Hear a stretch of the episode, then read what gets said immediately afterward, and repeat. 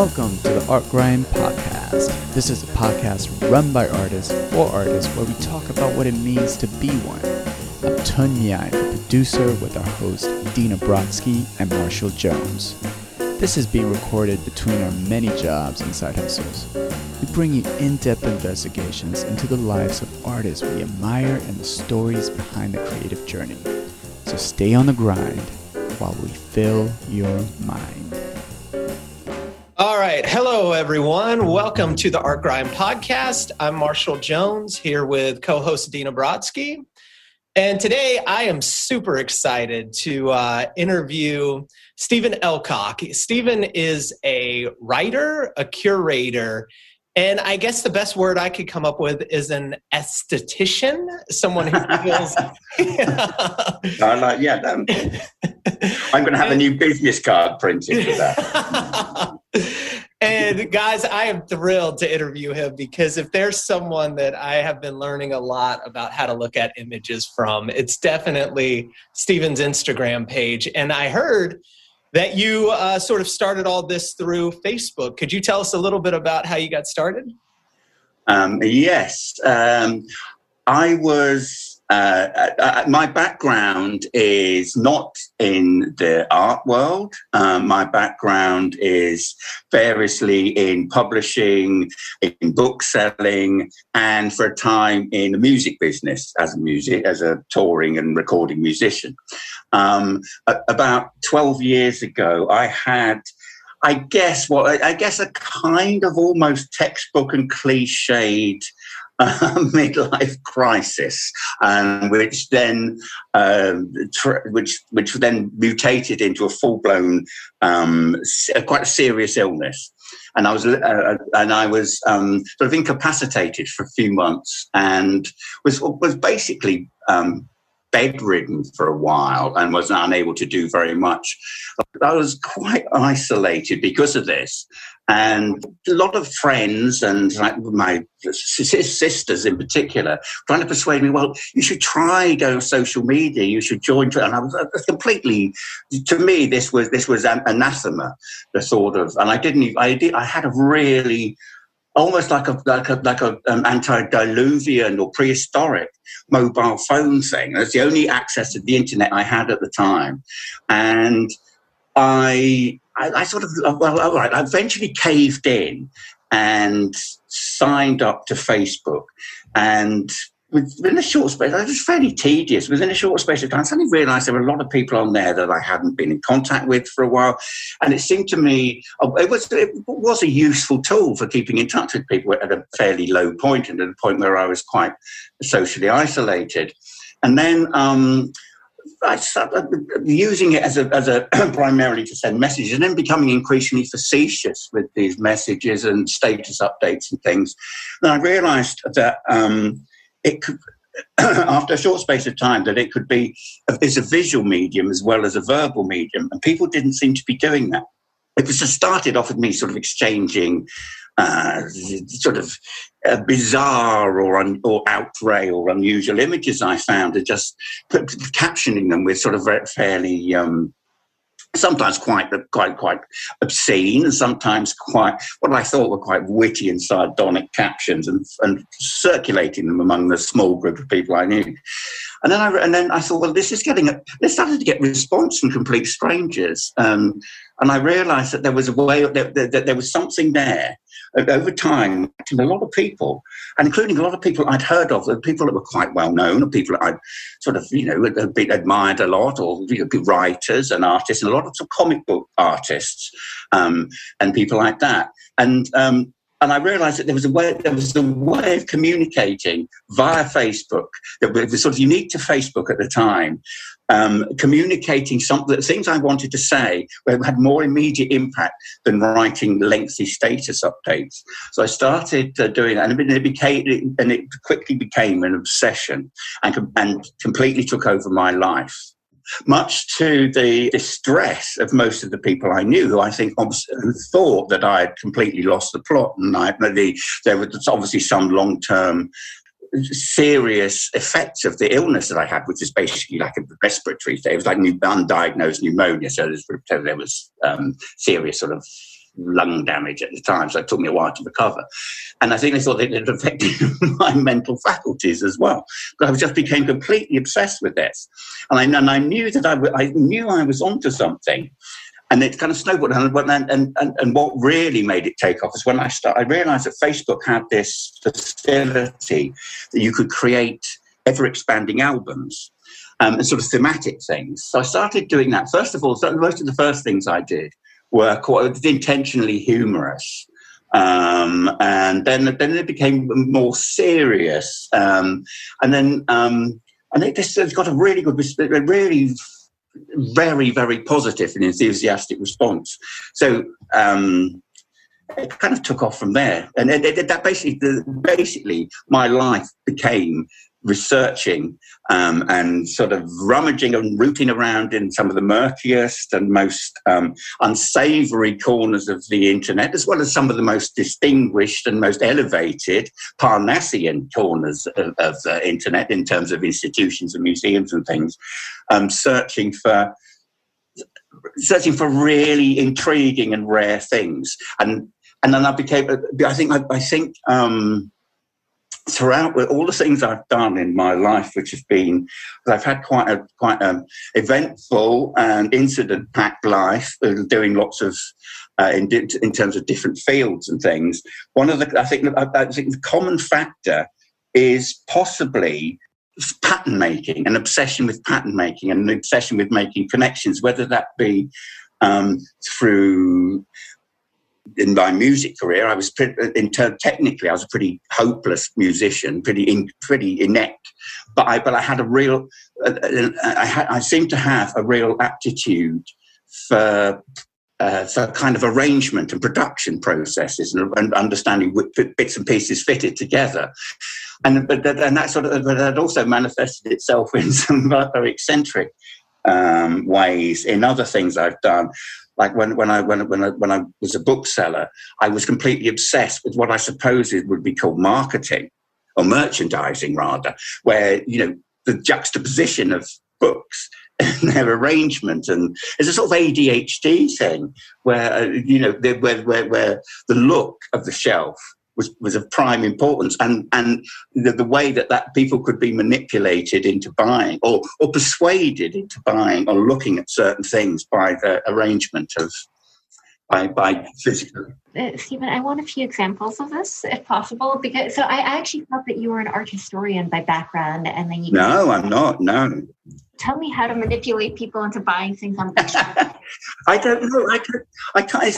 If I could, if I could articulate it and write a book on it, I could make. I'd be a multi-millionaire. I think. I, oh. I don't know. I just. Um, I think it's a way of seeing things that is, uh, um, and nowadays that is, is, basically with, with Instagram. That is what I do with Instagram. I think I connections and associations and um, between images and the way that an image uh, will will deepen the meaning of, a, of, a, of, a, of an image next to it. The, the, the, the, the combination of images and the, and the assembling of them um, and creating something new out of individual components. It's kind of like collage, I suppose. So uh, it sounds. Um, it, it, it, makes sense if I'm dismissing the, the artist, but I'm not. Um, is that the individual, in terms of Instagram, the individual works of art and individual photographs and illustrations are getting gained from, in terms of my Instagram page, gain their importance in terms of their relationship with the other images. In, just in terms of, I'm creating this massive collage and massive, um, which sounds incredibly like act of hubris, but it's how I see things. I don't think it's dismissing. In fact, I think it's highlighting. That's what it does for me when I look at your stuff. Like, you have such a genius for this, like this uh, almost idiosyncratic way of categorizing things and putting them into new categories that I've never thought about. That it really elevates the work to me. Like, it's, you. it's, yeah. you're a genius that is I mean, if if you guys don't follow him on, I don't have Facebook, but on Instagram or Facebook, you're really missing something out because it's like, could you tell us a few of your categories? They're so fun and interesting. Um, well, um, in terms of in terms of the things I've done on, on Facebook, a, lot of the things in terms of Facebook, it's been. I, I, I tend to. I, the, the, most popular things are either um, things relating to the natural world in terms of nature, in terms of animals, flora and fauna, in terms of botanical and scientific illustrations. But I try to, but with that, I, possibly the most popular thing I've ever um, posted on Facebook and Instagram are the albums which are uh, the title. The, the, the, titles are a, a Wonderful Life. Um, so it is basically it's the living. It's well. It's, it's basically everything, um, but it's it's all forms of the, of, of, of, of, it's all creatures, whether from the smallest um, algae to the largest mammals. Um, and what I try, what I try and do with that, that, that, that, I think the, the, the, the, there were three albums of those. Uh, the third and and most um, and most expansive one, I think, is something like five and a half thousand images, which takes people forever to actually download and go through. But um, that's, that's, that's, that's several years' work. But what I try and do with that um, is to I will combine work by uh, by the great artists, by old masters, and by great contemporary artists and photographers, and I will include technical illustrations, scientific illustrations, illustrations from children's books and things. But I will also try and find things that are, that are really obscure. Um, I, a lot of the things I a lot of the things I post are drawn from medieval manuscripts or from um, ancient history, uh, and I try and be as inclusive uh, as possible and diverse as possible. I try and include. It's not always possible because um, it's, be, it's become easier in the last two or three years. But it, but one of the one of the one of the things that's held me back a bit from being completely as as inclusive as I'd like are the language barriers in terms of there are accessing databases um, in, in, in places for places like uh, Japan is quite difficult without um, knowing without somebody who, who's um, who, who's fluent in Japanese because they don't, don't tend to have English translations in some of the it's the most extraordinary stuff. But it's unless you know exactly what you're looking for, it's very difficult for a non-Japanese speaker to find. But that but there's actually that, that policy seems to be changing, and I, and I find it getting access to things like that now. Um, so I do. So I try to be. I try to present. I guess what I'm trying to do is present is present a vision of the world as I think it could be, and um, as a sort of all-inclusive thing. Is this? It is. It is. It is utopian in a way, but then, at the, but at the same time, I do. Um, what, something that really bothers me um, and bothers me a lot, particularly on Facebook. I don't get it so much on Instagram. Um, is that people often complain and say you're becoming political here. Sometimes when I'll post things that are overtly political, um, like particularly at the moment with this political situation in this country and possibly and um, you know and worldwide, but here it's it's appalling, and I'm not going to go into the into that to this particular point in time, but I think it re- requires engagement from somebody who some uh, from artists and from people who have whatever public profile whether you know i'm not i'm, I'm not a, a, a hugely i'm not an important public figure but i you know i have people follow me and people like what i do. Um, like so i have a bit of a voice. Um, so i think it is it, it is incumbent upon me I, I, I it, so i will reflect i will post things that I think reflect on that. I try not to be prescriptive or didactic, so I post things that maybe allude to political situations or to a certain um, topical event or, or a topical subject um, without without sort of preaching. I think I, there's a way of doing it obliquely and and um, by association.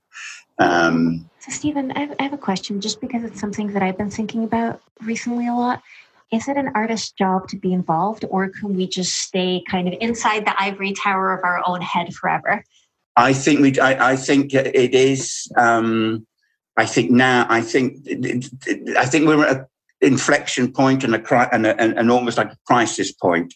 And was, uh, i think that um, it, is necessary. It is necessary to be engaged. I think I really do. Um, particularly, I think with with think, and I think particularly with the world with with um, climate issues and the, and the destruction of the environment and things like that. I think that, that it is in that people who have um, a, an audience and people that have a reputation should be um, should be. It doesn't mean you have to be standing up preaching about things, but that you can reflect. You can reflect those concerns in a way that is implicit in in in, in, in the art you create, or in the writing or the music. You don't have to with without it being. You don't doesn't have, you don't have to be preaching or didactic.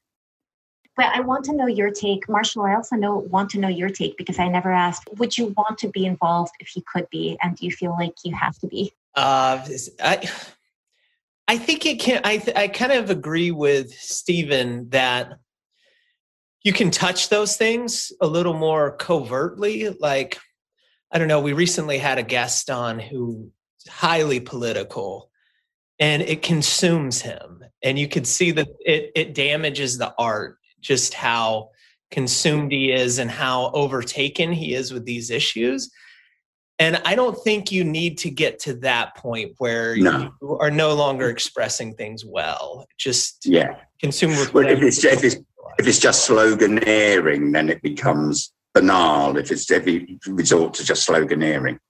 Yeah. So some people consider a person with an audience as having a God, what is it called in, in English? A megaphone. Like like the audience you're holding yes. a megaphone. So anything you say will be amplified. Yes. Right. Um, so do you have a duty to say say the right thing? what um, I was, I think, struggling to say was that, that, that, I often get complaints if I do post something, like for example, yesterday because it's the it was the and I and I felt uh, because it was such a, a, a catastrophic event and and and such a and, and it's caused such psychic wounds um, in this in this in the city of London and beyond. Um, it, yesterday was the fifth anniversary of the Grenfell Tower fire, and so and in, a, in a situation like that, I feel it, it is something that is it's, it's, an appalling uh, it's a travesty of justice a miscarriage of justice. Nobody is being prosecuted. None of the people that were at fault in terms of the construction and contracts and nobody everybody's got away with it. Um, and in a situation like that i you know I, I, feel I feel it's important for me to post something. I post something on on Facebook, not because I think that uh, you know I have to comment on every every single event, but that is something that I was deeply shocking. And every time I often travel to that part of London, and and, and the, the, tower is still there, and it's a, a reminder every time I go uh, past it. It's just horrifying.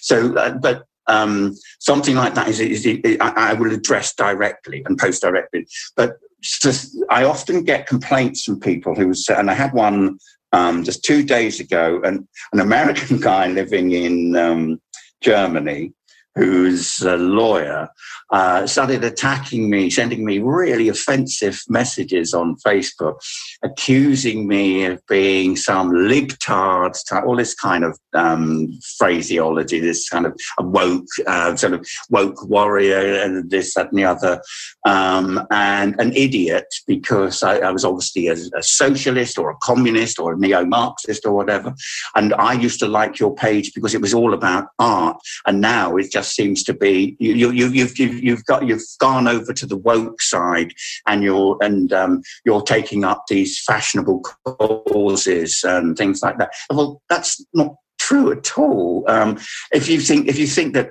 to me, uh, uh, everything I everything I do, everything I've posted, does have a kind of social element. To me, it is it is not it's not preaching about what I think they have.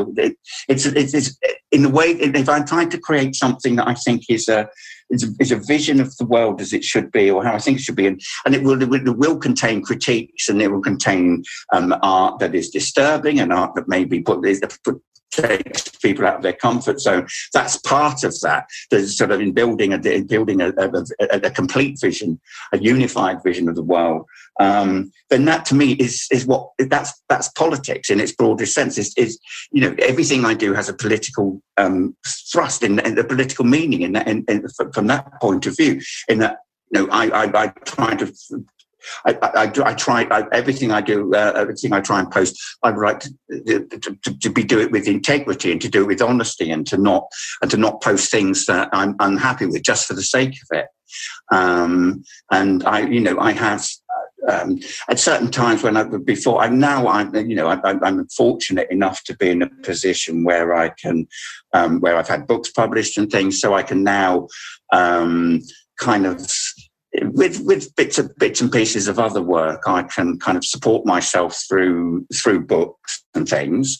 Um, but but that's very very recent, and so um, up to fairly recently, it was it was quite you know I was quite struggling in terms of um, uh, in terms of supporting myself and things. So um, I could, and, and, I, and I was con- I'm constantly offered um, inducements to sort of, could you endorse this or would you do this? And, other. and sometimes it's been very, very tempting in times when it's been slightly difficult.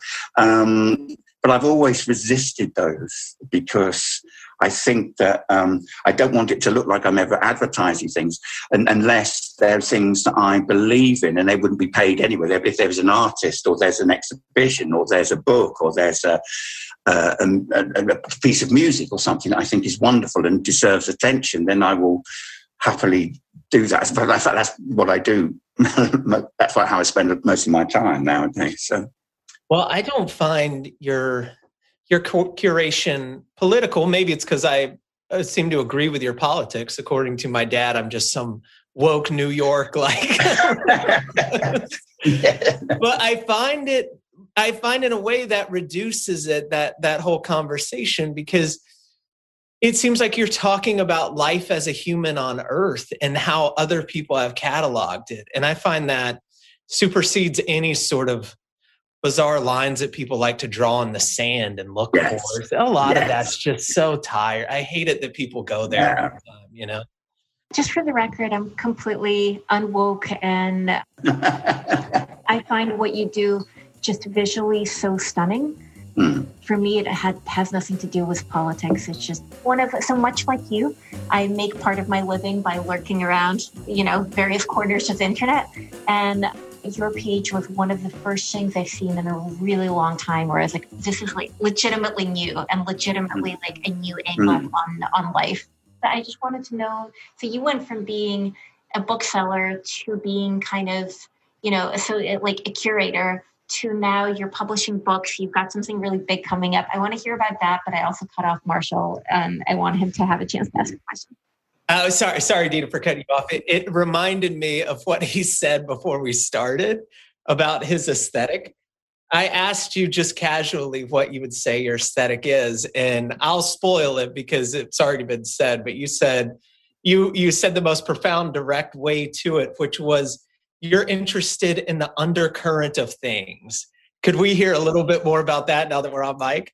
Yeah, the um, uh, the uh, the, the, the, the, the things that are behind the veil of the, the things that underpin reality and the things that, that are behind. And i think that are behind the, the world we see. And i think that um, i think that that that, that assembling images together and putting together creating something beautiful out of out of disparate images is a way of decoding the world in a way. It's a way of finding finding some sort of pattern and meaning that, um, that you possibly cannot articulate. It's something that you can sense and something that's sensually appealing and um, visually and I hope psychologically and emotionally and intellectually that is that can only be done with images. You can't, I don't think it can be. It can be done in the best poetry and in the best music, but but but those are different forms. And there's a, there's a thing that can only be done with image with images. And I think that the that I hope to reveal that you know that that that the thing the, the undercurrents that under that underpin the world, the, the, way the world, the way the world is, and the way that, and and and, and increasingly, because a lot of the lot of the um, uh, things, the, a lot of lot of things I've been researching re- recently, and in my next book, uh, to do with the, the universe and the world and, and and the greater and the cosmos, which God, it, it was just sounds like a sort of um, I'm become some sort of megalomania. But that's the kind of that's the kind of field that I've been um, researching in terms of images of celestial imagery. So so I'm, I'm interested in the things that connect for example, the smallest unit of existence, the subatomic world of existence, with the vast, with, with the most unimaginably vast things that we cannot possibly um, comprehend. There was, there, was there, there, there, are things that connect those two, those two, um, those those two polarities of, of creation. Hmm. Um, do, do you think it's the artist's job to reveal those things? I mean, it's hard to say what the artist's job is or not. I don't think. I think you know. I don't. I'm not sure what the art. I don't think the artist has a job like. That. I don't. I. I think the artist. It will. That that will happen. Um, in good art, that will happen by that will happen anyway, as in, the process of creating that art. The, the, greatest works of art, whether it be whether, you know whether it be on a grand theme or whether it be on the smallest miniature miniaturist theme, they will they they will convey those things. They will convey they will convey an, an essence of truth about the nature of reality and the nature of the universe whether it be whether it be a sort of a, a, a, Japanese enso circle, there's a simple circle, or whether it be the Sistine Chapel, they have something in common. Wow. Um, so, so we talk mainly to painters. Like that's, I'd say, probably eighty percent of our audience yes. is like fine art sort of painters. Uh, do, do you do you have any off the top of your head who you think reveal those things that you're talking about, those underpinnings for you? Uh, in contemporary painters, or it doesn't or, have to be. Any, doesn't have to be. Um, well, some of my favorites. One of my favorite artists uh, would be uh, some of some of my favorite. A lot of my favorites would either be the sort of things that probably fair and people might think I like if they look at my people like you know the great people like Goya, Bosch, Bruegel. Um, Rembrandt and things, but I but I also I have a bit of an obsess. I, I'm quite obsessed with um, some of the, some artists of domestic scenes, whether it be Chardin or Vermeer or some of the other Dutch painters of the Dutch Golden Age, or whether it be sort of still life. I, I love um, I love um, Dutch flower painting from the gold from like 17th century, and um, and whether it be or whether it be the sort of domestic interiors of Bonnard or Vuillard or, or, or in terms of English artists, um, people like Walter Sickert or Harold Gilman, Al Gwen John. Um, those I think those are you see, I, I, think that I, I those are, I, I have. I, it's a cliche to say eclectic taste, but I guess I do because I'm not because it's sort of my my interest and my taste run ranges far and wide, and I um. I mean, there are there are also artists. Uh, there, there, are a lot of Japanese art. People like Hokusai is one. I think is one of the very very greatest artists by any criteria. If you look at the whole range of his work, ranging from the the, the well-known the wood blocks to, to like the manga and just the little drawings and things, they're just absolutely exquisite. Um, in terms of contemporary artists, I think a lot of a lot of my a lot of the things I really like um, by contemporary artists tend to be um, a lot of the most exciting stuff tends to be people that, that, that, that people that maybe do have a political element to them. So people like Kara Walker or Zanele Muholi or Carrie Mae Weems, um, people like that, and um, in, in, in, in um, and in Lina Iris Viktor is someone I really who's um, sort of Liberian British.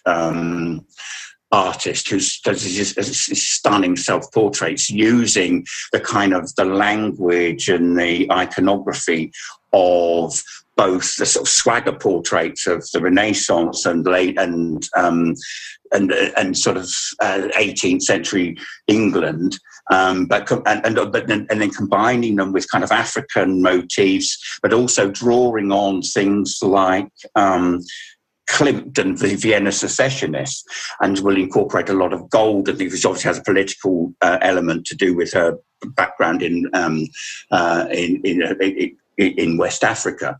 Um, there's people, yeah, there's this, yeah, so many.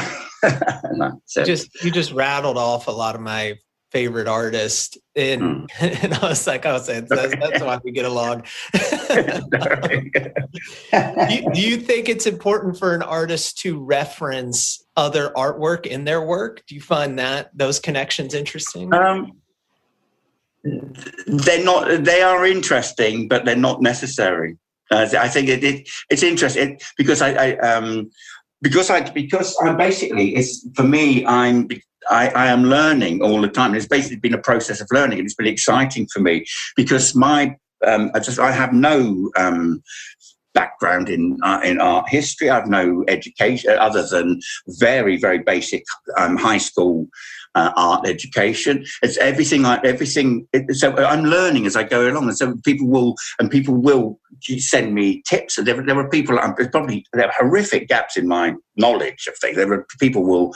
Um, there was something the other day. I was I was actually put on the spot at the talk I uh, talk I gave last week about um, an artist I'd never ever heard of who who I should have done, and and I and I owned up and said, well, that's a terrible omission in my education, my self education. I hadn't heard of her.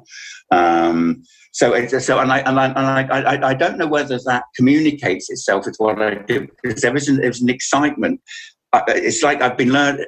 I started off uh, um, sort of probably when I first started posting things, possibly it was more predictable stuff, and as it and then became as I began to become more obsessive and, and research more, um, then I, I, probably going into more um, obscure things, more esoteric stuff, and um, more um, underappreciated, more um, and, and, more more um, less well-known artists. Um, so I, I, I hope that that process of me finding out about things and becoming excited and genuinely enthused by new discoveries. I hope that is kind of conveyed with the way I um, present things and the way I post things. Oh, it absolutely is. So, what I'm wondering is, you know, we have our, our visions of ourselves when we're growing up.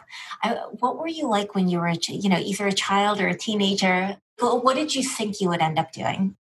Uh, I thought I would be. I was quite. Um, uh, as, as a child, I was quite introverted. Um, I'm less introverted now. I was I, my my parents my, because my father's job. Um, he moved quite. A, he, he, changed jobs quite a lot, and so we and so my, my childhood was quite disrupted. So I was change change schools um, quite frequently, which I think is, is it can be quite a problem um, uh, in terms of having to having to go to a different school and make new sets of friends and adjust to new new environments and new circumstances. So I think that had that had quite an, an effect on me um, as a child, and I, I, I actually thought that I would. Um, I wanted to be a writer. I thought I'd end up being either a journalist or, or a writer, um, because I, I, I did I, I did win um, as a as a quite a young child, sort of nine or ten. I did win a few prizes for poetry and things like that, and I was encouraged by I had some very good teachers who encouraged me to do that, and I assumed that I would do something like that, but I got a bit waylaid and um, I uh, kind of dropped out for a bit and I left, I, I, sort of ran away from school and joined a commune for a few months until, until that became a bit uh, it was that kind of that thing of sort of uh, 70s a dream of the, the, sort of communal living that kind of uh, founders on um, people's egos and sort of these terrible relationships and power things going on in this, commune. Um, and then I went back to school and um, I, I, went, I, I, I, took some time off before going to college and um, I worked because I, I, didn't really I, I, I couldn't decide what I wanted I wanted to write and um, and I was doing quite and I had there was a, and when I was still at school there were things like like I had um, uh, some of the poetry I wrote, which is absolutely, to be honest, if I look at it now, it's excruciating. It's absolutely embarrassing. There were things like they, had, but I was like um, it, there were pro- like programs on BBC Radio with, about me being a, sort of prodigy, but um, which was I was probably completely insufferable at the time. Um, but I sort of stopped that. I decided I didn't want to go um, to university. Um, so I, I, I, worked in community for people with, as a volunteer for people with learning difficulties. And then I did end up going to university. But can I ask you a question? Because that's real interesting. If you were, I mean, BBC is a massive deal. If you were said to be a, a poet, a, a prodigy, like what, I, what did that do to you?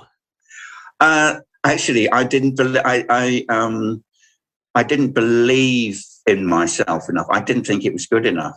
I was too self. I was self-critical. I thought it was because it was also it wasn't it wasn't purely wasn't purely on merit. Because I have to say that it was partly to do with a friend of mine, my, like my best friend. His father was a was a quite a big name producer, big time producer for the BBC. So there was a bit of string pulling, but nevertheless, um, they wouldn't have sort of. It's probably a pro, probably a program um, that probably got the, the lowest viewing, uh, the listening uh, audience figures ever. I should imagine people would turn off in horror after about twenty seconds of this. A dog sense, uh, uh, you just you won't take the win. There's something about you. yeah. And then I re- and then um, after I did the thing with the um, volunteer thing. I, I decided, well, I decided, I decided I did want to go to university, but um, I was offered places, um, and, and I decided I wanted to do drama. Um, and to do, and I thought I was going to do, um, I wanted to go into directing. but I do sound like a complete megalomaniac, I realized that. But I decided I thought I really wanted to be a film director or a theatre director. And I, and I, and I went to study, uh, I got into um, sort of drama school. And um, I was thrown out after uh, the first year. I was basically told to leave. um, and then, uh, so I changed to just doing a literature um, degree. Um, and then um, after that, I kind of, after university, I kind of disappeared for a few years um, to do with personal relationships, and then um, and, I was sort of supported. We sort of basically dropped out. I had a I had a relationship, and we we kind of we, we were we, we, we were real sort of dropouts. So we didn't really do um, uh, didn't do conventional things um, for good or ill. Um, and um, and so and but in order to make money, I found I actually uh, the, I, I got a job as a bookseller. Um, and then we I, I was, did music for a while, um, for several years, and that to, with a certain degree of success. I recorded several albums and it sort of uh, with mainly sort of, I suppose, more critical success than public than actual sales. Pretty quite good reviews, but um, what, what, was the band's name, or was it your I'd name? Rather, I'd, I'd, no, I'd rather not say. to be honest, I'd, I'd, I would rather not because I don't like people checking.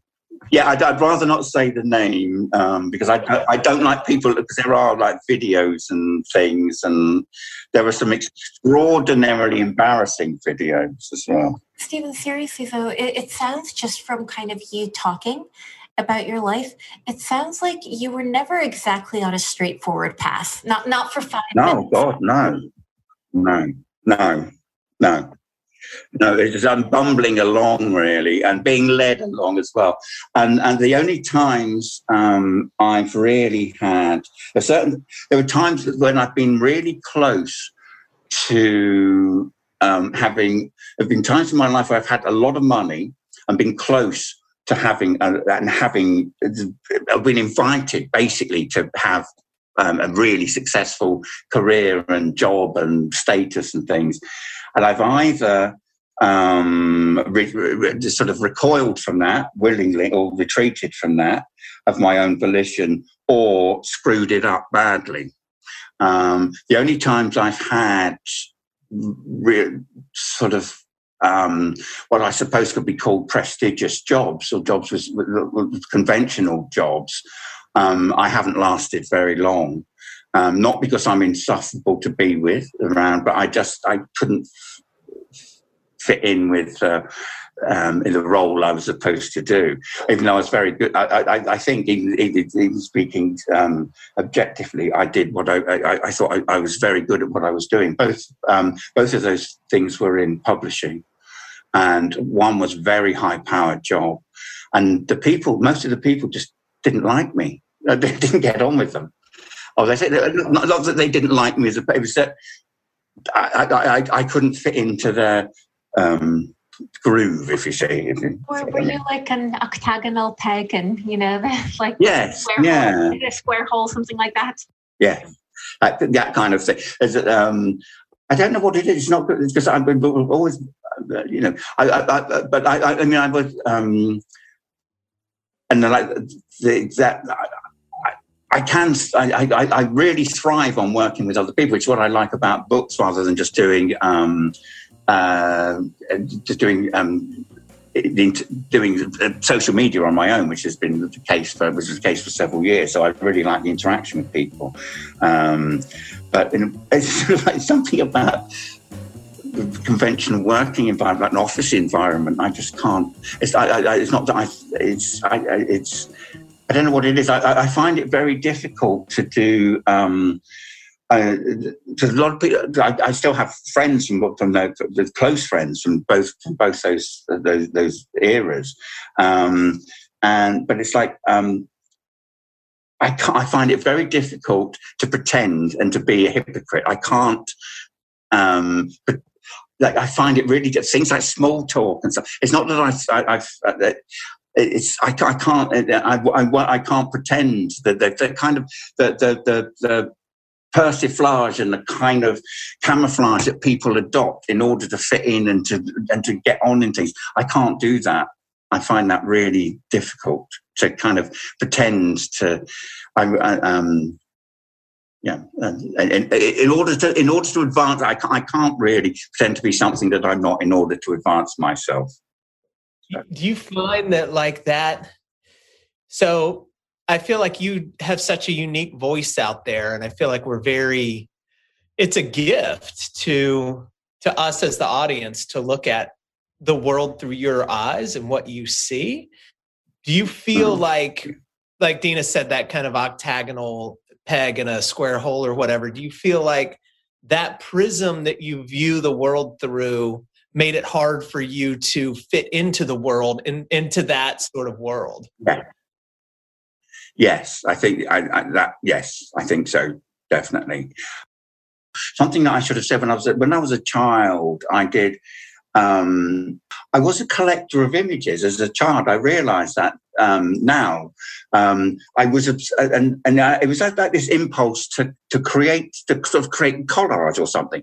So I used to. Um, uh, from a very young age, I used to collect images, whether they be um, things from a, from uh, product packaging, or whether it be from a comic or a magazine or a newspaper, and sort of you know you to mutilate and vandalize my poor parents' um, magazines and newspapers and sort of shopping catalogs and things, you know, mail order catalogs and things like that. Is it just completely um, dist- destroy them before they had a chance to even enjoy them? And I used to collect, and I, and um, and then later I used to do that to comics and to things like. Um, God knows how the, the, expensive damage I must have caused with things like um, things like early Marvel comics and things, just cutting them up and great things that probably worth you know, tens of thousands of dollars now. You sort of old issues of Spider Man and Fantastic Four and things like that.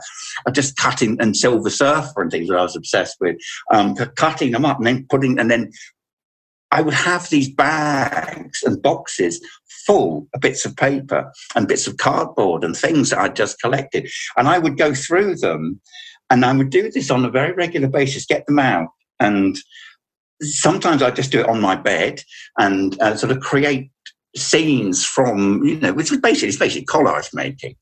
And, I, and I managed to, I had these bags and boxes full of stuff. And I managed to keep them somehow into fairly, probably until about my mid twenties. I had I was drag, dragging this this stuff around with me, and then I lost them in some house move or other, which is probably a good thing. So I'll probably still be lugging them around today. but I used to cut up books and things like that, and it was like this thing I wanted. I, I, I had this idea that there was going to be this massive collage, like a, like a, this dot. It would be the size of a football pitch or football field. Um, wow! It was a way of yeah. It was, it was cut. It was it was dis, um, dismantling and dis, uh, yeah dismantling the world and re- remaking it. I suppose, and that was from a re- that was from a really early age, from like sort of really um, sort of picture books as a very young child, with cutting them up and and keeping sort of, and not the not necessarily the obvious things, sort of little bit incidental details and marginal details and things. And also collages of words. I would cut words out and do, and I did, and I did used to do sort of. I suppose what I suppose it's sort of like a cut up technique with Burroughs and Brion and Gysin cut up techniques. I suppose it's quite quite a common thing for people to do. But I guess I was doing that, and I also used to do things with newspapers and I'd get a newspaper and circle words and then draw, which was, which the artist, the English artist Tom Phillips did with the book, um, which is basically an artwork, but it was a, a book, uh, book published in the 70s called A Humument, where he got Victoria, sort of like his very turgid Victorian novel uh, sort of social novels, unreadable thing, and he would he would obliterate most of the text and highlight certain words to create something really bizarre and magical, just by isolating the word every so and connecting them with line. I used to do that.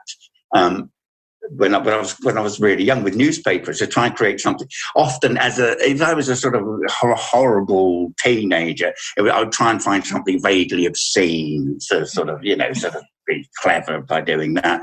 Um, but then it, then became more kind of surreal and um, uh, later on, and probably more interesting just trying to find lewd uh, hidden meanings in um, sober news reports. It's like technology finally caught up to you, so you don't have to lug those boxes or no, exactly. no, exactly. No, digitally. That's basically what. I, yeah, yeah, no, um, yeah. So yeah. If, if the internet was just basically that was the opportunity for you to transform what you've been doing your whole life into something, well, which is actually yes. now, which is actually now a career.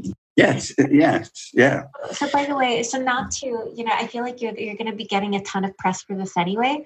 But could you talk about your um, England on Fire, your new book? Yes. Um, well, England on Fire. It's my uh, uh, third solo book, fourth, um, the fourth book, I suppose, in because there was also a French book, Jeu de Main. I was a co-author with um, the uh, um, French, French co-author, publisher. Um, but England on Fire is just um, was published about a month ago. This is um, the beginning of May in the UK. It's it's it's a book that has been um, developing for quite a lot, been in development for quite a long time. Sort of not quite the sort of um, cliched Hollywood development hell, but almost. Um, it was something I was commissioned to do um, several years ago, um, basically as when I was still um, supporting myself by doing sort of writing jobs, writing for hire, sort of not, not quite hack work because I would I would take great deal of care in writing writing text for various illustrated books, children's books, and for sort of um, gift items and novelty card decks and things. Um, and it was something I was commissioned at, around, around that time to do um, as a purely as a picture research job. Um, and I and I had and I and I assumed that it would be sort of quite a simple thing to just to source um, a couple of hundred images about because the, the, publisher Watkins are they are possibly in um, they're, they're they're renowned for sort of basically mind body and spirit um, publisher. They're not not known for to be an illustrated book publisher and certainly not a, um, an art publisher, but they have have had great success uh, publishing illustrated books and, and sort of facsimile editions of things like some of the great alchemic, alchemical texts and books about things like um, paleo and uh, uh, archaeology and stone circles and ley lines and things like that. And so they thought there would be a, they wanted to do a book on a sort of celebration of mystical England or Britain. Uh, and so using um, both um, traditional artworks, but also artworks, a lot of photography, sort of documenting the sort of the, the, the kind of spiritual and magical aspects of um, British Isles. Over time, this kind of mutated into something entirely different um, as um, as I began, as I just started researching this, I realized that there was, and and, and given, and also, this was also particularly, um, in, particularly, uh, it, I, I, I, was spurred on by the, by, and, and alarmed by the, by, by the, the, the political situation in this country and the way that things have happened in the way that things have developed over, over the last five or six years and before that, but certainly things have been exacerbated in the last six years uh, since the Brexit vote, which has opened up so many um, divisions and, and sort of fissures in society. And I th- and um, and I thought that there was instead of just doing another book which was full of beautiful photographs and uh, in woodcuts of Stonehenge and Avebury and Wicker men and um, fairy paintings, that there was a, there was a, there was an opportunity to do something to incorporate all that stuff, but also incorporate contemporary things to create a kind of mind map or what I consider to be uh, um, um, a, a, vision of um, the English psyche in terms of, English visual culture um, and specifically decided to restrict it to, Eng- to English rather than um, Scottish, Irish, and Welsh, um, because I think that the, the, the, the, the English mindset and the, and, and the English it's, a specific thing and, diff, and, and different to the traditional Welsh and Scottish and certainly the traditional Irish mindset.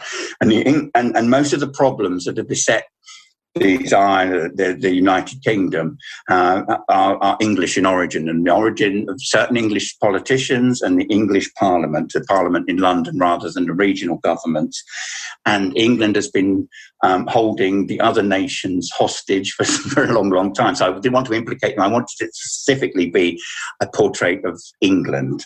Um, but um, so what I've what I've attempted to do with it is to is to, is to is, is to create something, a vision of something that that that, that is vaguely unhinged, the sort of magical, the disturbing, um, the kind of the the the um, the, the, the, really the, the really freakish and the, and the, and the, and the, this England is kind of like a repository of so many um, it's, it's, because it because it's because of its geographical location, because of all the the, the, the influences of all the the the the, the, vast, the, the, the complete the populations that have that have um, mingled here and the successive waves of people here. Um, on, on, quite a small space, unlike you know, like the like the states, which is which is a big continent. There's sort of it, it, it's um, there is something really deranged about the English psyche. There was there was something extraordinary, and there was something there was so extraordinary creativity and this extraordinary um, vitality and extraordinary uh, volatility too to it. And I wanted to sort of, I, most of the books on English art, and there's been a lot in the last. Um, uh, certainly in the last 10 years, tend to concentrate on like the pastoral and the bucolic and the kind of this elegiac view. Some of that I think has been, um, uh, has has been um, as a result of a slightly sort of wistfulness, uh, post sort of Brexit wistfulness, and this, and this sort of what have we lost kind of thing, this sort of lost Albion, this lost paradise, this lost, we've, we've the things that we've lost. And that tends to be represented in book, in, in, not in all books, but in a lot of uh, the, the, the, in a plethora of books on English art, in, in, in, in visions of the landscape and visions of a pastoral past, um, and tends to ignore the kind of the urban uh, and, and, the changes that, and, and, the, and the changes in the last 60, 70 years in this country. So I wanted to do something that um, was all encompassing and reflected England as it is now. And it'd be sort of, it's, um, it's an attempt to to to, to map the, the uh, English psyche. So there were things. So I so I want. I also wanted to. Um, it had to include. Um, it obviously had to include a lot of the, the obviously the, the, great names of uh, and, and the iconic names of English art. So it has to include. Um, so it's you know it's, it has includes Blake, Turner, Constable, Samuel Palmer, Joseph Wright, but I wanted to include marginal voices. Um, excluded voices, visionary art. It's, it's, it's also it's, it's a book that's very much about the visionary tradition of English art. Uh, whether it be the, the, the sort of the, the, famous names like Blake, and whether it be, and up to the present day, where there are extraordinary artists working and creating work that is sort of almost prophetic and visionary in the in that best tradition. And I also wanted to include as many um, voices from minor from um, minority um, people here, from uh, from people of color, from LGBT plus um, voices, from uh, as many um, people, recent immigrant, sort of people that, that, that, that are the second and third generation of people that came here in the 50s from South Asia or from the Caribbean or from Africa, um, to include so this, this, this kind of babble of, um, of of, of fantastic voices. So that to show that there is something still vital and something still exciting and something that things may have been fairly grim recently but there is and, and, and despite the, corrupt politicians' best efforts to divide the population and to, and, and to, and to, and to grind people and, and, to, and to undo a lot of the positivity of the last, uh, certainly of the post World War II years, and certainly in terms of things like social progress and social provisions and welfare provisions and things like that. And, and, and the fact that things like social mobility has, and, uh, has, almost impossible now. It's sort of it's all, almost impossible for, for a, a, child from a from a modest or poor background to actually make their way now. And the, the lot of the a lot of the avenues that were open in the 60s, 70s, 80s, up to the 90s are now closed off for things like.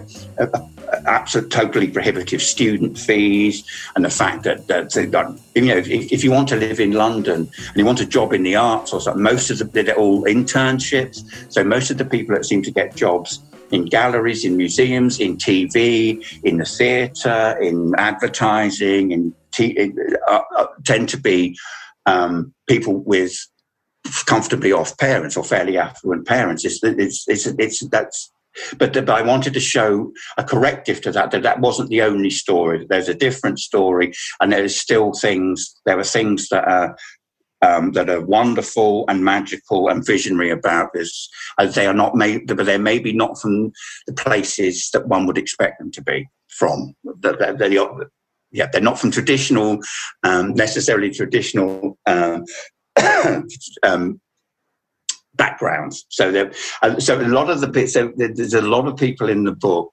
um, that I've discovered that I discovered on Instagram. So there are people that are um, there are a lot of very young artists. There are a lot of people who um, are outside of the general art scene, outside of the gallery system. Um, so I wanted to. In, in, so, and I think there's some really exciting exciting discoveries for me, and I hope for anybody that picks the book up. People, there are definitely people in there they won't have the, the, vast majority of people won't have heard of, alongside better known names. So. That's so great. I think uh, we're dealing with a lot of the same things in New York that you were talking about, just income inequality and how hard it is if you're from a lower income background to make make a dent. And I really think it's, but to your point, there's so much great art out there but it, and it's such a service that you're able to come through and find it for us and put it up. yeah, but I love I, it's hard, but and I do, and uh, I will say I do spend it's ridiculous because people say, "Well, you uh, come to this exhibition. Did you see that exhibition? Have you seen this?" And I do live. I, I, live in South London. I live where I live is right by the river, and it's it's actually uh, with by public transport, buses, and uh, the tube and things. It's really easy for me to get into into the all the main parts of town and the and West End. Um, and if you say, oh, "You must have seen. Have you seen it?" Well, actually, no, I haven't, um, because I've just been work. I've been working solidly. God, I've, I've, missed that show. I really want. You know, there was this you know, recently the Louise Bourgeois, massive Louise Bourgeois thing at the, the, the Hayward Gallery. And I'll go and see that, and, and oh, it's, it's closed. I've missed it because, because it's kind of, like this tunnel vision thing where I, where if I particularly uh, with, with, like in recent months where I've been putting the fin, I've worked really really hard on on England on Fire and on the on the next book. So it was it's like seven days a week just concentrating on that and then trying to do the uh, do the, all the my usual social media fulfill all my obligations on social media uh, and so people don't get bored and wander off elsewhere. So as far as social media goes, because you're kind of a public person, how much do you feel like you need to engage? Like, so you're you're you're creating all this stuff, you're curating it. How much do you feel like you need to talk back as a person? Um, I I I, tr- I made the mistake. Um, I try and be I try I, I, I try and be polite I'm, I'm, I, I, to if anybody, if people are polite and people are, I, I, I do my best. I, I can't possibly. Um, I don't think people. God, I, I, sound like some sort of uh, awful bratish Hollywood, but but um, I, I, I, don't. I think people possibly don't appreciate how much, how many messages and things I get um, which I do get, and I try and I and I try to answer people and and um, and, and do I can, even if it's only polite acknowledgement. Um, but I don't think I think that, that people do um, what what uh, people do try and take advantage. It's a small minority, obviously. Thank, thankfully, um, people will try and sort of um, uh, you know, try it. I, a lot of people will, and, and I think they overestimate my influence. And uh, people will say, but it will try and get me to post their work or mention them or do this, that, and they'll sort of, they'll bombard me with um, images of their work, some of which is, is fantastic. So I have, I have found um, or, or been introduced to people that way by sort of people who have sent me sent me stuff, which isn't an invitation for people to bombard me. But um, I do. I have to be. I have to have to protect myself. I have also had some pretty nasty experiences with um, uh, sort of stalkers and things like that. Really. So, um, and, and, so I have to be. I have to be uh, really, really cautious. And I also uh, and, and I and, and I for a long time, so recently there have been things have started appearing. I would not have any, uh, uh, have the most minimal, only, only the basic and necessary personal information. So I wouldn't have um, photographs of myself and um, or my wife and things like that. We would have, so I would. Uh, to try and cultivate anonymity. Um, partly because I because I don't because I don't want to in, I, I, don't want to inter, I don't want to intercede between myself and the material. I don't want to I don't want it. Um, I, I the important thing is is the it, the images and what's created. I'm not the important thing, um, and I and I was reluctant to kind of promote myself or say anything personal, or give any personal information away. Obviously, with books and things, I have to promote myself. I have to talk to people and promote, which I enjoyed. And you know, something like this is is hugely enjoyable, and I'm waffling on as as so you can as you can tell. Um, but I was very reluctant to, to, to, to divulge any um, personal information for one, trying to keep myself as quite private. But I do. Um, I try. I, I, I, I do think I should. I, I, I, am polite to people who are polite to me, and will, will yeah. I, but I do have to protect myself at the same time. I can't. I can't. There are a lot of comments and things, certainly on, on Facebook, are just people. They just want to get. They just want to get your attention. It's like sleeve tugging. Um, and I will, and I will, I'll, you know, I'll, I'll acknowledge that and be polite, but I have to be I have to be careful, and I and I couldn't I would be I would be it would be twenty four seven if I, I answered every comment and query and and a lot of people do seem to do seem to think that I'm some kind of um, Google substitute or I'm a kind of um, that they, that they'll ask they'll ask me a very basic piece of information. I well, I might I might not see this for two days. This query, you could have looked this up on Google um, in five seconds. Excuse me. Uh, I heard you. I heard a YouTube video where you were oh talking. God, what was that? It was on portraits. It was great. Oh God! Oh God! No, no, right. Was it? what do you mean? Oh God! I'll tell you about that. I, I, would not watch that in a million years. Um, that was the first such thing I was persuaded to do. I had no idea they were going to film it, and the whole thing, because I, I, hadn't, I hadn't done that before, and I completed. it was, um, uh, it was, it was a London Institute of Photography. It was a, a, festival of photography or whatever. And I asked me to do a talk, and, and I decided to do the thing about portrait photography. I got carried away, um, and I hadn't I had no experience of sort of giving a public talk or public lecture, and I completely overestimated. And I and I so I selected something like I can't remember how many hundreds of images that I collected. There were there were like 400, and I and I and I sort of vaguely timed it. I, I managed. I got somebody to put it on a PowerPoint presentation for me, so I couldn't work out how to do it properly. So I got a friend to help me do that, and I worked that. And she she said, who's she's a lecturer, um, and so she said, you know, this is going to take you hours to go through. I'm, no, no, no. I think I can do this. I can rush through this in an hour um, and um, and not miss any of the salient points. And then she said, well, "You need to cut this out. You need to cut this out." But she put it together, and and and I and I, and I, and I was I was quite I was very very nervous. And on the day of it, I was still writing the the, the, uh, the notes, the text for that on the day um, on the afternoon of the lecture. And I was in a river. I realized I was incredibly late. So I, I had a really crappy, I got a new one there, but I had a really crappy printer, home printer. And I thought, well, I'm, I'm re- going to be really late. So I just need to print off these notes. And it was, it was actually about, I don't know, 36 pages of A4. And I, I sent it to print. I printed the, the, the printer, to my astonishment, actually printed them all out.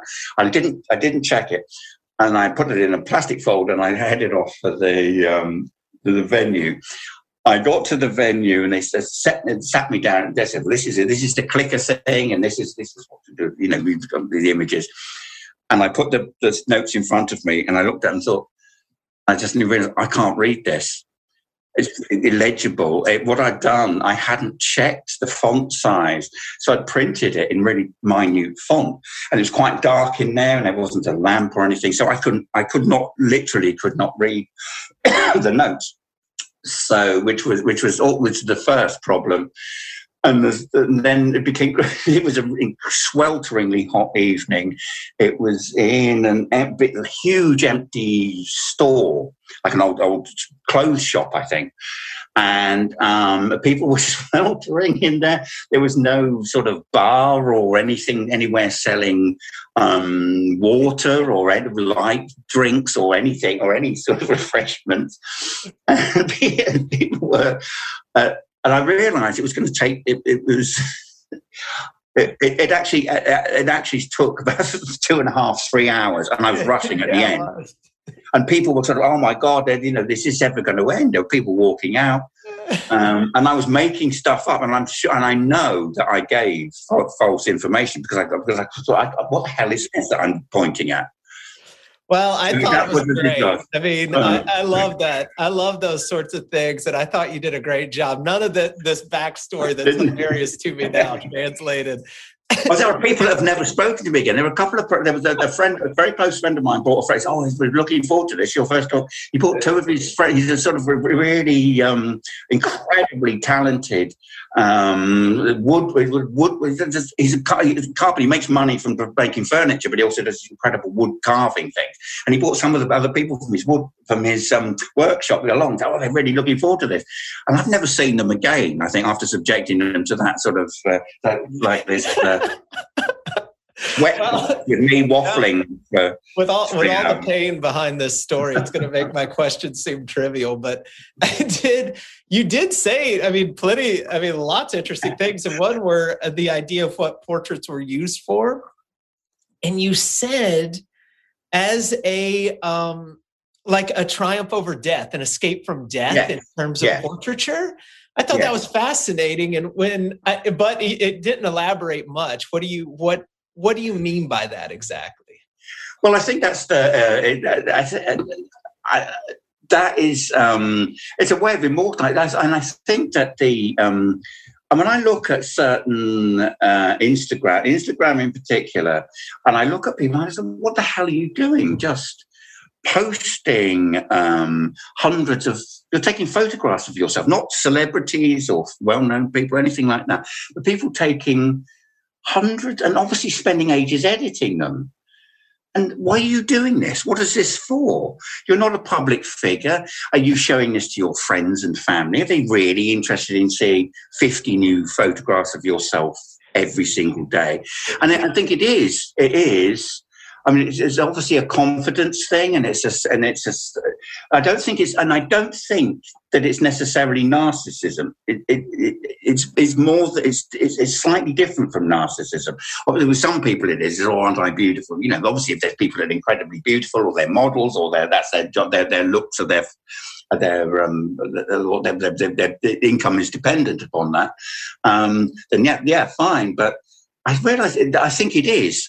Um, it is a triumph. That that is that same impulse.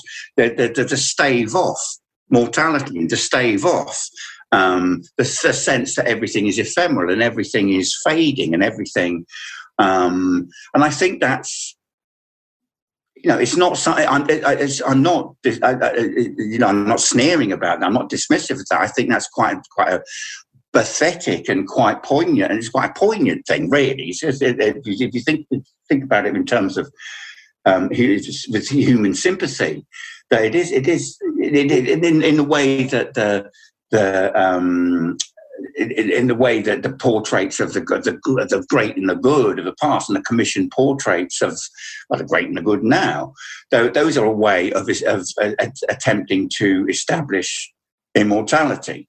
Um, and I do think, and I think that people posting hundreds of photographs of themselves on Instagram or or or, or, or really tedious minute long things on TikTok. That's that's a similar that's a similar thing. You know, it's um, it's a um, really interesting and kind of generous way of looking at it because um, I was talking to um, psychologist uh, recently, and and apparently there, it's, it's, it's like now I forget the name, but I think it's an official disorder, like teenagers yes. spending and you know young adults spending so much time basically editing beautiful photos of themselves or trying to get it from the right angles that it takes over yes. their life entirely, yes. and they do things like fail exams and drop out of school and just overall like let it really ruin the rest of their life because yes. Be, be, yes.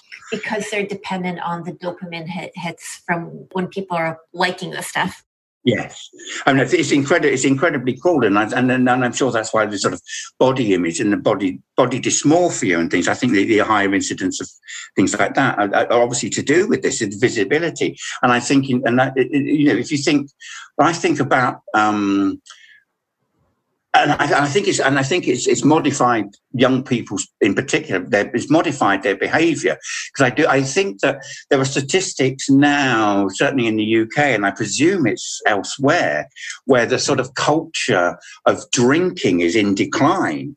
And sort of alcoholism and and and and, and the incidents of the young people are not going to pubs and they're not getting drunk now, and that must be partly that is is is is, um, is awareness of health, the health issues, but it's also they don't want to be photographed being out of control.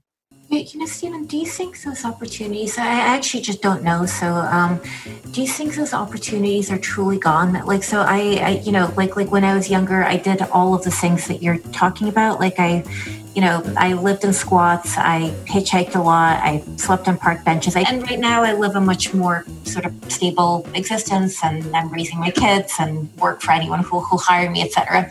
But, um, but I'm wondering if those opportunities are truly gone or they're not available to us because we've aged out of them. And if you're, let's say, like young, broke, but reasonably adventurous in New York, you can still find the place for no rent. You can still find the weird job that, you know, where you get paid under the table and maybe do some things that like your parents would disapprove of because i like i feel like it might be a factor of society or it might be a factor of age like you know um, i don't know where the squat is right but i feel like someone who's 20 and living that kind of life might you know like like might know where to go and kind of slip through i'm not i i'm not sure that I, I, I think that I, I think they're very very any such opportunities are very very limited and are certainly limited in London. I know from like my my stepson who is in his twenties, um, uh, and I, and uh, is has been was was trying to find things like that, things like sort of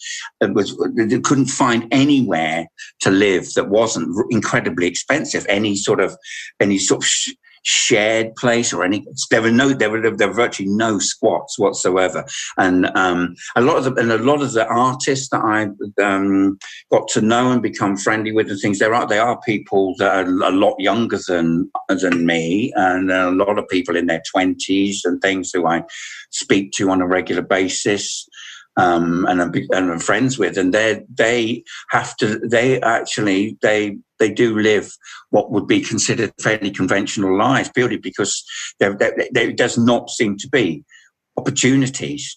There are there are people doing incredible things. There are, what there are are um, there are, there are incredibly um, exciting sort of guerrilla galleries. You know, they're sort of like they're under the radar, or they're clubs and things like that. There are still things like that happening, um, but they but there's very little money in them. There people will organise and do the most incredible things. I've been to I have been to some extraordinary shows organised in kind of garages and and sort of old railway arches and things where they're um, they're sort of young young students um, or, or postgraduate or recently recently graduated people um, doing things that are, some of it will be rubbish, but some will be incredible, and the whole the mixture of it is just it's just incredible. It's just incredible, and and then and there is that there is that scene, but a lot of those people they will have to do a kind of minimum wage job as well, whether it be in a shop or a restaurant or a, a fast food place or um, or being paid absolutely nothing, be working for a gallery, uh, one of the major museums as a sort of um, guide or a you know sort of person um, visit uh, visitor. Um, uh, you know, but sort of people that greet greet visitors and things. So, Stephen, do you have? Uh, do you do you? I want to ask a funny question. That because you mentioned him earlier. Do you think Walter Sickert was Jack the Ripper? No, I don't. no, I don't. No, I think he. I think that he was. Uh, um, he he wasn't. He. Uh, he and I don't think he knew who Jack the Ripper was. Uh, I think that he he was a deeply morbid. He was a morbid temperament, and some of those paintings, the, the Camden, the, the, some of those paintings are incredibly disturbing. He was he was, and, and I know the whole Patricia Cornwell thing. He yes. was definitely obsessed with Jack the Ripper and with other similar lewd and gory things. He may have been a rather unpleasant individual and was almost certainly a real misogynist. Um, but at the same time, there are there are paintings by him. I'd absolutely love. There's uh, um, absolutely there's a Sickert show at the moment at Tate Britain. The paintings of the music halls and the theatres of like Edwardian London and very, very late Victorian London and things like seaside shows, Pierrot shows and things like that. Those are the most, but those are the antithesis of the of the sort of lurid, the the, the murder scenes and the horrible uh, sort of the, the, the spiritual and um, physical desolation and of the of the of the, of the, the horrible sort of murder scenes. They they are they're incredibly tender. There were things of the, the, the, the sort of paintings of singers and dancers and and just paint and just the the, the portrait of the the way that he he's, he's incredibly clever how the individual how he how he in in in in, in quite a uh, in, um, how he how he gives the, the faces of the audience individuality with just nothing. They're basically impressionistic smears, but you can tell you can tell they're if you look up closely, you can tell they're all individuals, and they and you can tell their you can tell things about their characters by looking at the the, the people looking at the um, at the performers, and that, that's incredible. I think that Sickert is an extraordinary artist, but I wouldn't particularly want to be stuck on a desert island or in a rented room with him. uh, and, and, I wouldn't want my daughter to have anything to do with him. How about a train car? Uh, we, we, you know, would you would you take a long train ride with him? yes, I would. Yes, yes. Definitely, I was fascinating. He might have known who Jack Jack was. I don't think. Um, I'm not sure. I'm not sure it's the, there's the kind of Alan Moore from Hell thing either, whether it's the, you know, the, uh, and which is, and also um, there's various other films about it being the um, uh, royal physician, William, uh, Sir William Gull, and to do with, with to do with Prince, um, was it Prince Al, not Prince Albert, Prince Edward?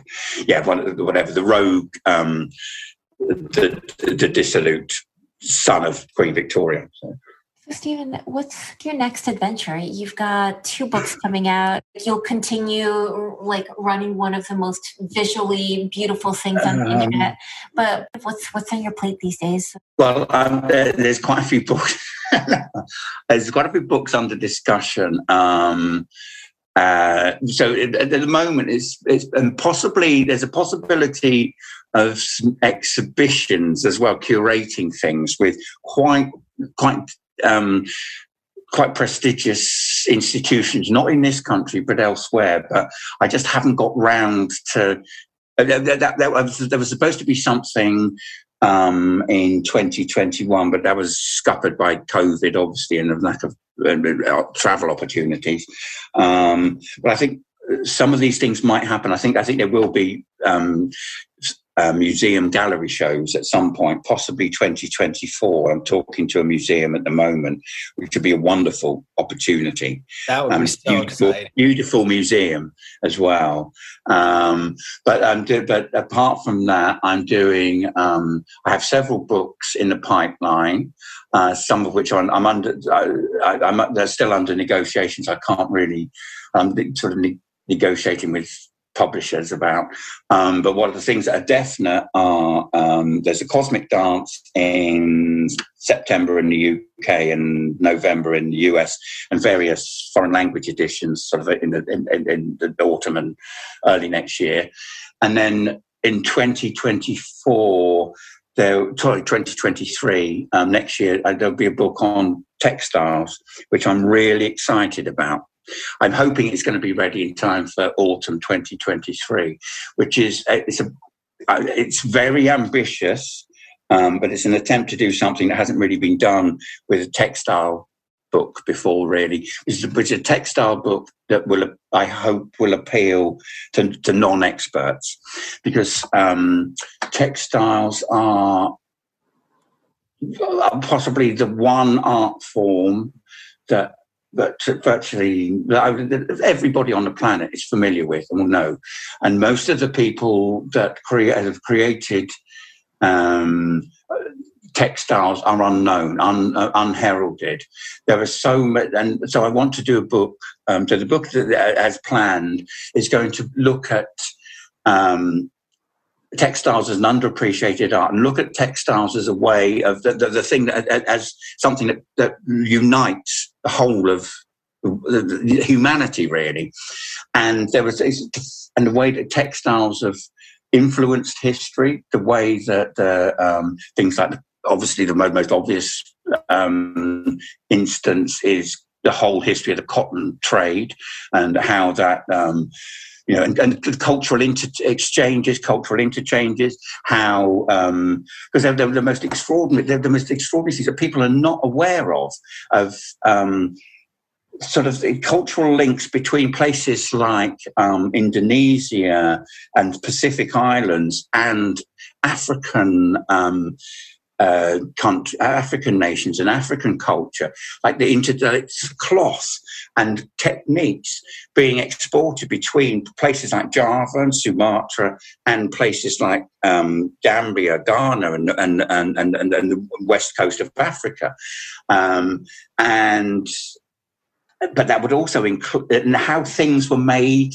There were things being made in India for the Japanese market in the 17th century that would first come here. They would come to the UK and then go back to India and then go to Japan. The most extraordinary, it's, it's, and mo, and there were it's it's an it's an underappreciated art form. There were so many anon, there were there were the most things for sort of domestic use and for modest daily use.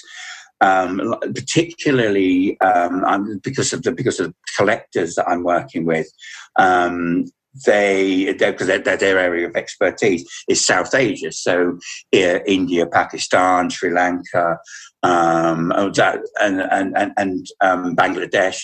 They're so, but things like sort of the, the way that people did things like recycled saris and created these beautiful um, but basically, they had a practical use, but they, they had both utility and, ex- and, and, and, extremely sophisticated aesthetic um, qualities too. They, they were to make these beautiful things. And People with very, very modest background, people with absolutely, you know, they would, they'd be classified as peasants, basically. They would have no, they would have no property or anything, but they would make these incredible, extraordinary things um, like for use for, for, bags and for and for, and for to cover furniture and for bedding and for things like that. Recycle the whole thing of recycling stuff and repurposing things.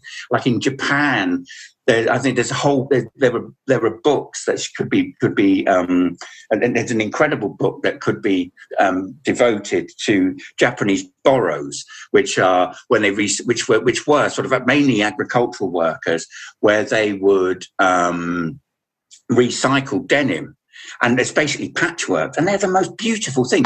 They look like um, they're like they're best. These are they're, the, the, the, sort of 18th and 19th century and early 20th century things, they look like um, either uh, sort of um, uh, abstract expressionist paintings or sort of some of the Italian stuff like Burri or Fontana and people like that. And these were these were people putting things together, but they were putting them together not just but they were putting together with an eye. There's, there's deliberate, the way that they're, they're, they're, beautiful things that would have been used for people doing really sort of um, really unforgiving and really, well, sort of, you know,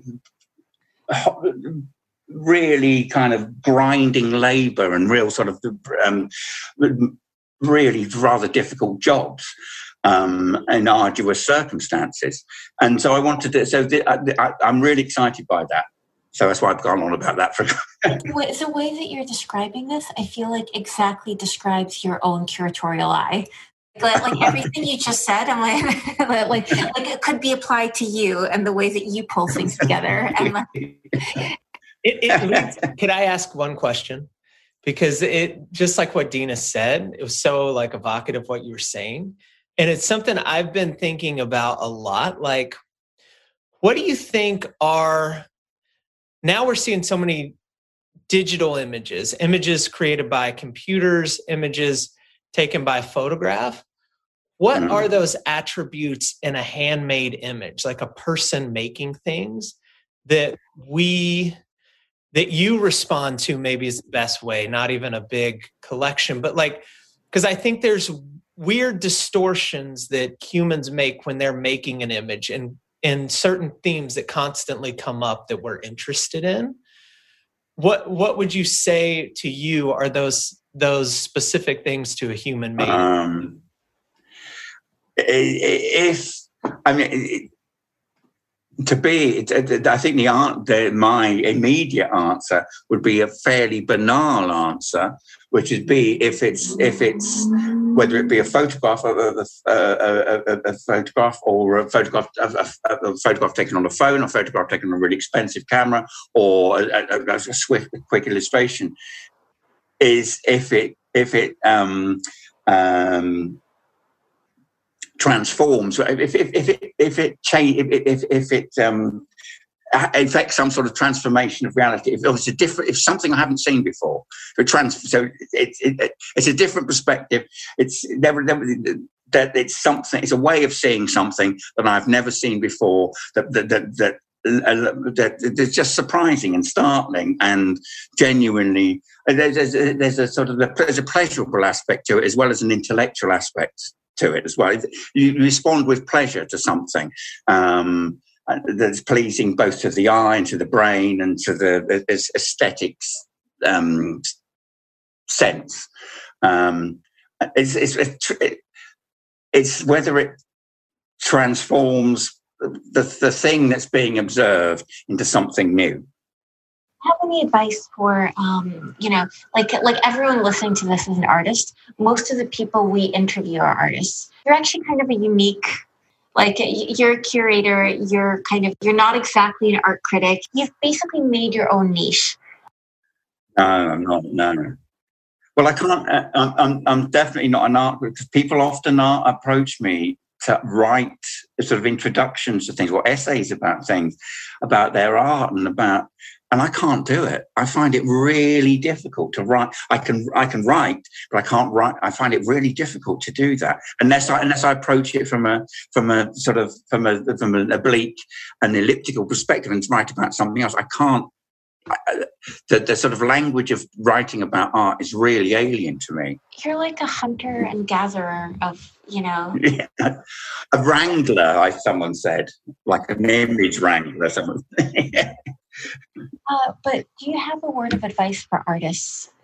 I, don't want to resort to banality or um, cliche platitudes and things, but it's the sort of Jerry Saltz type thing. Do the work and trust yourself. I know that I, I you know, I, I follow Jerry Saltz on uh, uh, Instagram and things, and and have seen his books and things. So with that stuff that he constantly repeats about, you know, do the work, you big babies. And I'm not going to call anybody a big baby, but um, I do think that just have just um, have just have faith in yourself if you can, um, and, and and and just but if if, if you if if what you feel you're doing um, if you if you feel it has value to you, then it would and almost certainly have value to someone else. Um, I I mean, I, I, all I can say is that like with, with with doing with what I do, and at first I thought I was just entertaining myself and amusing myself, um, and I, I, had no idea that people would respond. I really did. I thought there was, I thought I was onto something, and I thought that there was a way of doing something fairly new and a way of presenting art, but, I, I, but nobody had nobody people just dismissed. People stopped talking to me. People thought I'd gone, you know, I'd lost lost the plot completely. And there, there, there were still there were lots of um, people who are no longer friends of mine uh, who um, said, "Well, what the hell are you doing? You're just wasting your time um, mucking about. On You just just complete waste of time. Why, why are you doing this?" And I don't know, but have faith that just, you know, I know that something will happen with this. I'm convinced of it and even really close friends, like sort of family and things, were sort of, you know, stop spending all your time doing that. What on earth do you think you're doing? So I think if people take notice of me mucking about on um, uh, social media, then uh, when when nobody else had any faith in it, well, apart from Jackie, my wife, did, and a couple of other people did, and other, people I know that is people, of strangers, obviously did. Um, then um, yeah, there's hope for me. there's hope for anyone, I think. So. Will do. Thank you, Stephen. This was excellent. Hey, thank you for listening and coming along with us on this long journey. I hope you got some good takeaways from this interview. I want to let you know that we have an official Art Grind podcast hotline now. So call us and let us know what sort of creative projects you have going on during these crazy times. Let us know what's on your mind, and we'll play it on our next episode. The number is 929 267 4830. Again, it's 929 267 4830. You can find us at artgrindpodcast.com and follow us on Instagram. And if you feel like supporting us financially, you can easily hit that donate button on our website.